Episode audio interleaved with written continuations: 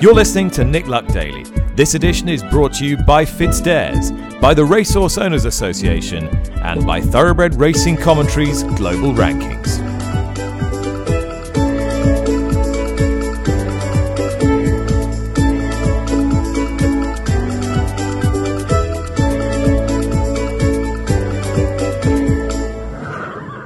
Good morning, welcome to the show. It's Monday, the 18th of October, drizzly grey day here in TW11. That was Kipco British Champions Day. That was the day when Baaeed was the star, remained unbeaten after six in the Queen Elizabeth II Stakes, lowering the colours of Palace Pier. It was the day when Sealiway won the British Champion Stakes for France in a race where Mishrif and Adayar rather fluffed their lines. It was a day when Holly Doyle very nearly did the double double, Trueshan winning the stairs race and Glen Shiel going down narrowly, only to Creative Force in the sprint. Creative Force breathing brief life into the Jockeys Championship, snuffed out fairly quickly as Oisin Murphy was champion jockey for the third time. There was so much more than that, however, and on the point of Murphy, it was the day where Sheikh Fahad, his boss, got rather twitchy in an interview on ITV. It was the day when Frankie Dettori got pretty cross just after his ride in the Long Distance Cup, and his boss John Gosden expressed his frustration at Dettori's own ride on Palace Pier. And if you thought they were all significant news lines that might dominate the headlines the following day, then you could think again, because David Walsh in the Sunday Times was in receipt of a document that was a major leak somehow had escaped the walls of the British Horse Racing Authority, and this was the 120 page document that detailed the case against jumps jockey Robbie Dunn who it was alleged by fellow rider Bryony Frost had subjected her to a campaign of harassment and bullying, a claim which Robbie Dunn denied. Dave Yates from the Daily Mirror, what's happened here? Well, in yesterday's Sunday Times, piece by David Walsh, uh, the details of the 120 page report in the, into this issue were published. Uh, it included the original report, five pages of evidence by Bryony Frost. This goes back to oh the aftermath of, of two races last year, one at Stratford in July, one in September. The two horses involved, Bryony Frost was on Wisecracker, Robbie Dunn on Cillian's Well, who suffered a, a, a, fatal fall at Southwell in September. The the fallout from that, it's alleged that uh, Robbie Dunn had said he would he would put Bryony Frost uh, through the rail next time uh, that he saw her, and another language that, uh, on the face of it, represents uh, bullying and intimidation. The interesting thing that Chris Watts, who left the, the uh, head of integrity assurance at the BHA from May 2017, he left his post uh, last year, and the David Walsh's piece records that um, his view that uh, was that on a balance of probabilities, uh, the case had been proven against Robbie Dunn. So the fact that this is now all in the public domain, we know that this has been going on for a long time. Different uh, members of the media, we're, we're always on to the BHA to say any progress with this inquiry when when will we expect a hearing well we now expect a hearing pretty shortly but as a result of this leak you might ask whether uh, this makes it impossible for uh, this this trial to be conducted fairly, this case to be conducted fairly. That's I, I, think that's a moot point. Does it prejudice this in, in some way? I'd say it, it definitely does. And of course, you know, for such a high profile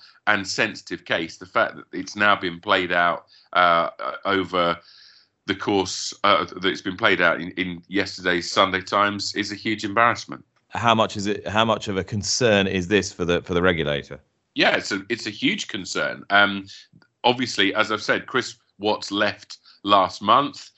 Uh, they they must have huge concerns that that there is the potential for this sort of thing still to be leaked out. It's interesting uh, to read what Daryl Cowan Robbie Dunn solicitor said, you, you would expect a legal representative in these circumstances to go pretty strong on this. And uh, Daryl Cowan hasn't disappointed us and has said that the, it shows that uh, the BHA, BHA's integrity department is unfit for purpose. Well, I think that's going that's going too far. But of course, as we say, this is a you know this is a, a, an investigation and an inquiry that not just the racing world, but the sporting world and beyond has been looking at now for for nearly nearly 10 months. And the fact that that, that this leak has taken place must must must cause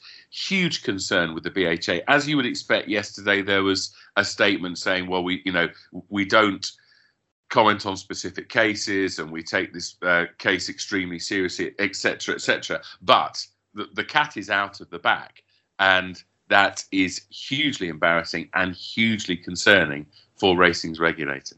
Now, understandably, Dave, neither the British Horse Racing Authority nor the Professional Jockeys Association want to uh, comment on the specifics of this case, but it's interesting that at the end of both their fairly straight bat statements, that in the PJA's case they point to the code of conduct conduct that has already been released, the first of its kind in horse racing, and in the BHA's case they suggest that they want to try and get all the sports participants, not just stakeholders but participants, to sign up to their own code of conduct, which would be enshrined in in the BHA uh, rulebook. Yeah, I mean, I think that one thing that this sounds like after timing, but I think that one thing that we we all expected to come out of this, regardless of, of the outcome of, of the case, uh, we expected that there would be a code of conduct to which all relevant parties uh, would sign up, and so that's not a massive surprise. The the um, the, the British Horse Racing Authority one seems to go a little bit further. I don't know whether that goes beyond people who aren't granted a license uh, by the BHA, that seems to me might might raise issues that that might be difficult to administer. But yeah, absolutely right that that we know that this is quite rightly um, a prominent and important issue. And I say I wasn't I wasn't massively surprised that that both bodies had had acted to to draw up a code of conduct in this case. And clearly, what there is within these statements is a recognition of the necessity for cultural change within the sport. And that's reflected in the statements from both the BHA and the PJA, irrespective of what happens as a result of this case, or irrespective of, of the specifics of this, as I've as I've already mentioned. And I think you can expect on the part of the PJA certainly over the next weeks to recognize, and indeed they have recognized in, in developing a, a, code of conduct, even if it is after this case, and even if it maybe is a bit too late, that that culture of the weighing room, that code of silence, that omerta, call it what you will, maybe does need to change.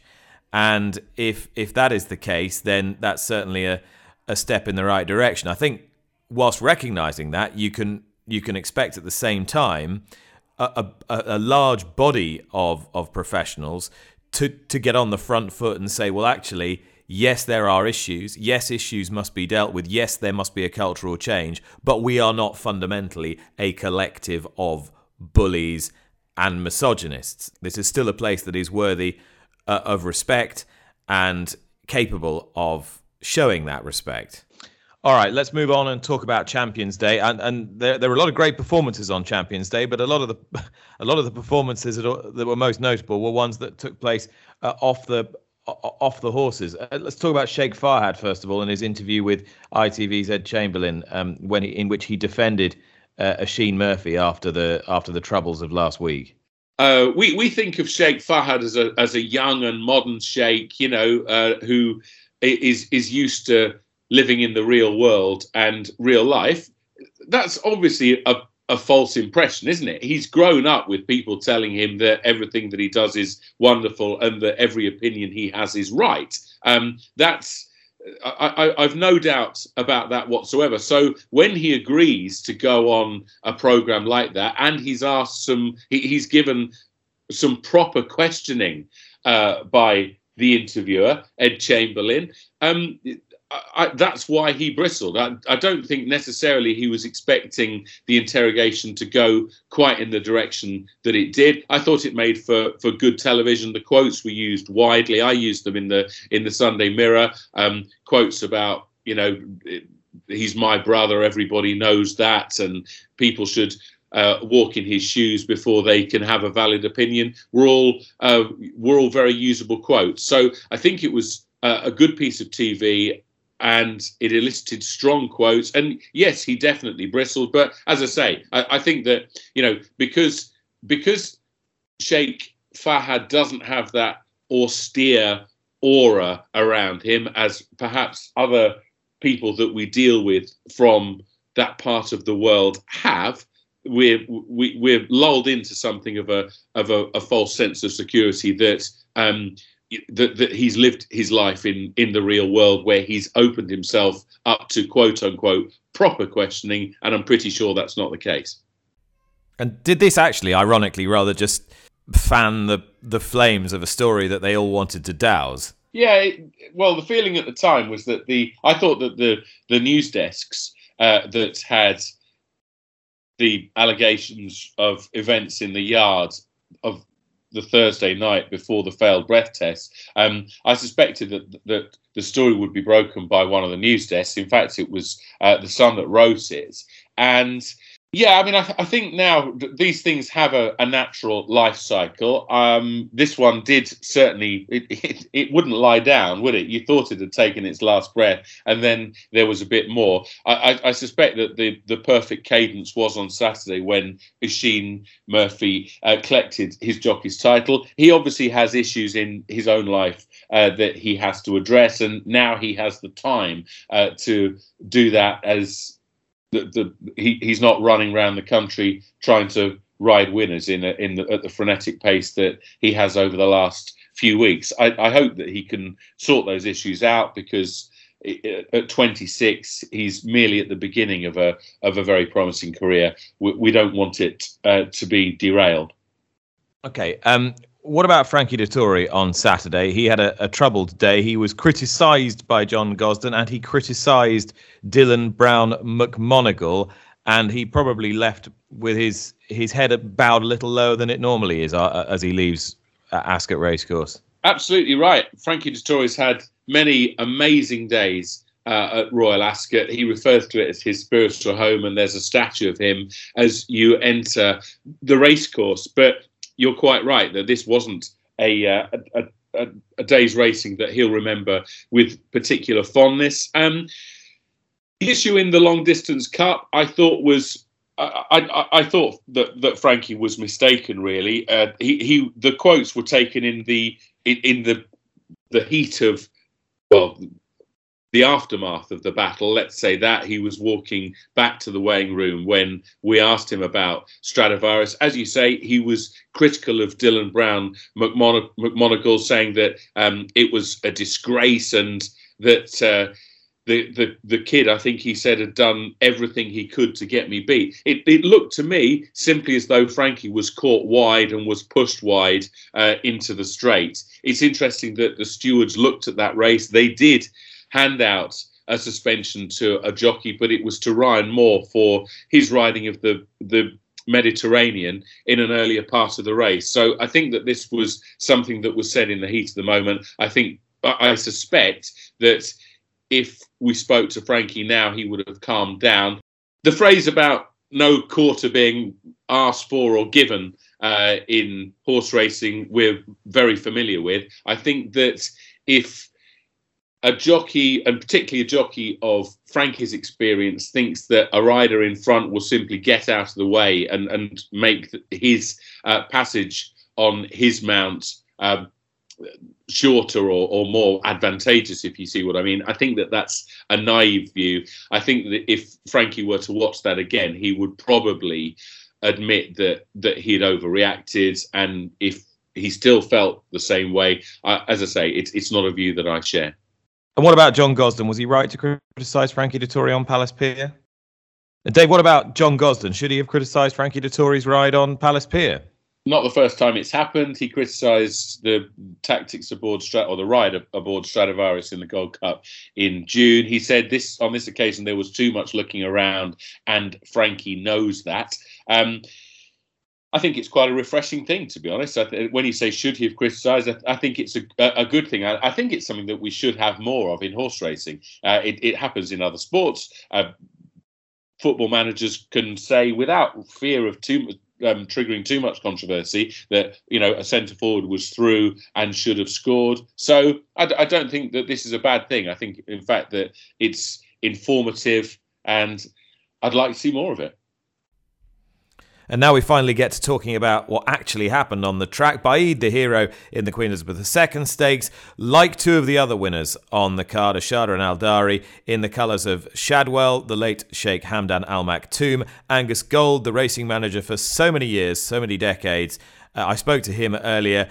And I put it to him as, as Shadwell downsized and, and rationalised the operation considerably that this must have been both a poignant and important day to uh, have such a remarkable day. Was spoiling. It was, but it was more just the sort of, as you say, reflecting on Sheikh Hamdan's life in racing and how much he put into it, and I just kept thinking what how much he would have loved that day. You know how special to have two homebred Group One winners from two of the best families that he's had representatives of over the years, and obviously how fashion sort of kick-started the whole thing with Unfuwain, Nayef, Nashwan, um, and uh, yeah, it was just, you know, he would have absolutely been swelling with pride of the to have seen that horse come out and win the big mile championship race, and obviously to have a Muhaarar, a homebred stallion of his, um, have a first Muhaarar Group One winner um, was you know he'd have, he'd have loved that too. So as you say, a lot of a lot of things to reflect on. And to, to what extent did his his way of doing things? To what extent has that informed what you and your team have, have done since he since he died?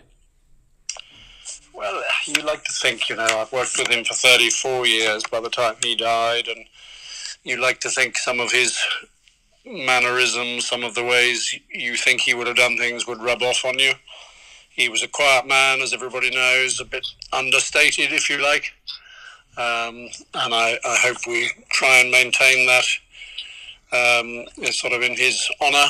Uh, but, you know, and the other thing is, obviously, so many people in, in every success, but but a day like that, it's it's not just us at the front. It's all the people behind the scenes on the studs and all the yearling breakers, the lads in the yard. It, it's it reflects on so many people and it, and it affects so many people. You know, it's so good for morale for an awful lot of people. Um, and he was always eh, very aware of that.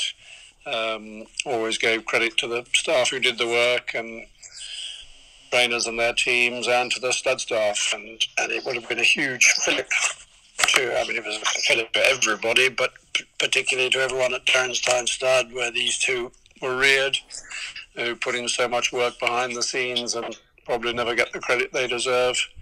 So um, he'd have loved that bit as well. Um, so, should results like Saturday's Angus encourage us that the that the future of Shadwell is a bit more robust than perhaps we thought, and that and that you can operate successfully as a sort of boutique outfit uh, globally? I think very much so, Nick. Um, you know, the, everything has happened quite fast, and obviously the first thing was that the family just felt they didn't want to have such a, an enormous global spread out operation, if you like, that they want to quali- uh, to uh, focus on quality rather than quantity. Um, so the next few weeks we're going to be selling plenty of horses of the horses in training sales and then breeding stock the breeding stock sales in November, December and into February next year. But I think when, when that is done and we've tidied things up a bit, we will be left with hopefully 70 or 80 of the best racehorses we can muster. Um, and you know I see no reason why we won't have results like we had on Saturday. Obviously, we won't have the sheer number of runners that we've had in previous times, Um, but hopefully that doesn't necessarily mean the quality will be diminished. And that'll be Europe and America primarily, won't it? As I understand it, Nick, at the moment that's that's the focus is is Europe and, and America exactly. Um, you know, Sheikh Hamdan himself, as you know, everybody knows, used to come over here as much as he could.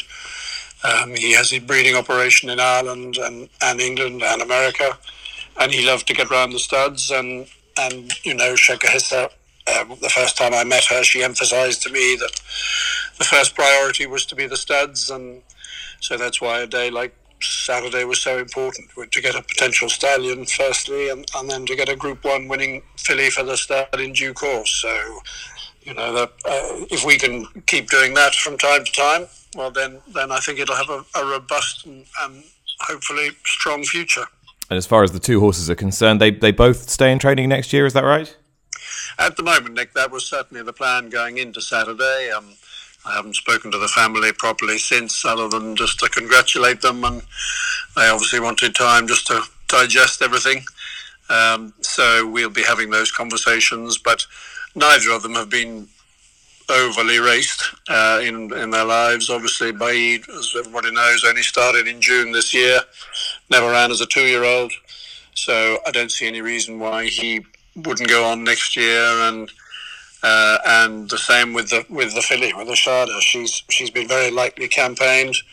She's done very very little wrong, and she's a big scopy filly. I'm sure she would be better next year. So we're going we need these flagship horses to keep the family's name to the forefront. And Shadwell's name, obviously, for Sheikh Hamdan's legacy. So I, I would think at this stage they'll both be back in training next year.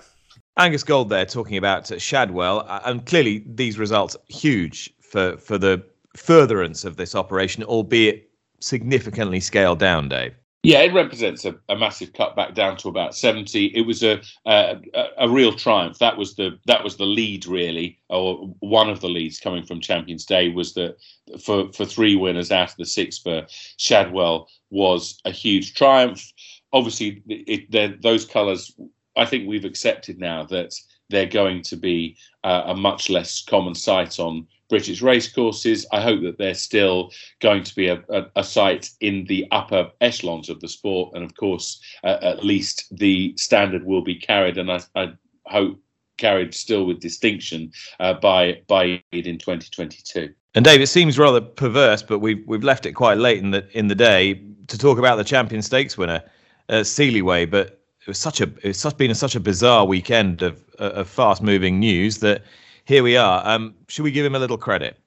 Yeah, we definitely do. And we should also speak about Mickael Barzalona, a, a, a, jockey who I think it's fair to say made a, a really meteoric rise through Godolphin uh, a, decade ago. Of course, he, won the uh, the Derby in 2011 aboard Pour Moi for uh, Andre Fabre and, and in, in the colours of of Sue Magnier. Uh, his star then dipped. It was it was good to see him back in the uh, in the limelight, and and he was happy to talk about uh, events of the last 10 years. Sealiway, of course, was a place behind Adayar in the Prix de l'Arc de Triomphe, behind Torquato Tasso, of course, and it, he was the horse who evidently had, had come out of uh, that race best. It, it, looked as though Adayar yes, things went against him in the race and went well, uh, against him of, of his own making at the start when he was kicking out in the stalls. I think his leg might have been stuck or something, but certainly things didn't go to plan for Adayar. But um, hopefully, he and, and Hurricane Lane, we'll see them at the at the top level next year. All right, have you got a tip for me for today? I have indeed. We're going to go to the five o'clock race, the opening race at uh, Dunstall Park today for apprentices, a handicap, and it's number five, Holy Bee, a lightly raced daughter of Declaration of War, stayed on over 10 furlongs at Yarmouth last time out. Now steps up to 12. I think well, that will be of benefit. And uh, Joe Bradnam is an inexperienced apprentice, but he claims a very useful £7 allowance here. And I hope that will be telling. Five o'clock race at Wolverhampton, selection number five, Holy Bee. Dave, thank you very much. Thank you for listening. We will be back tomorrow uh, with news also that the Breeders' Cup have allowed, and this was released last night, uh, Bob Baffert to enter horses in the event, subject only to enhanced uh, pre race testing. Reflections on that uh, tomorrow, but uh, from all of us, we will see you then. Bye bye.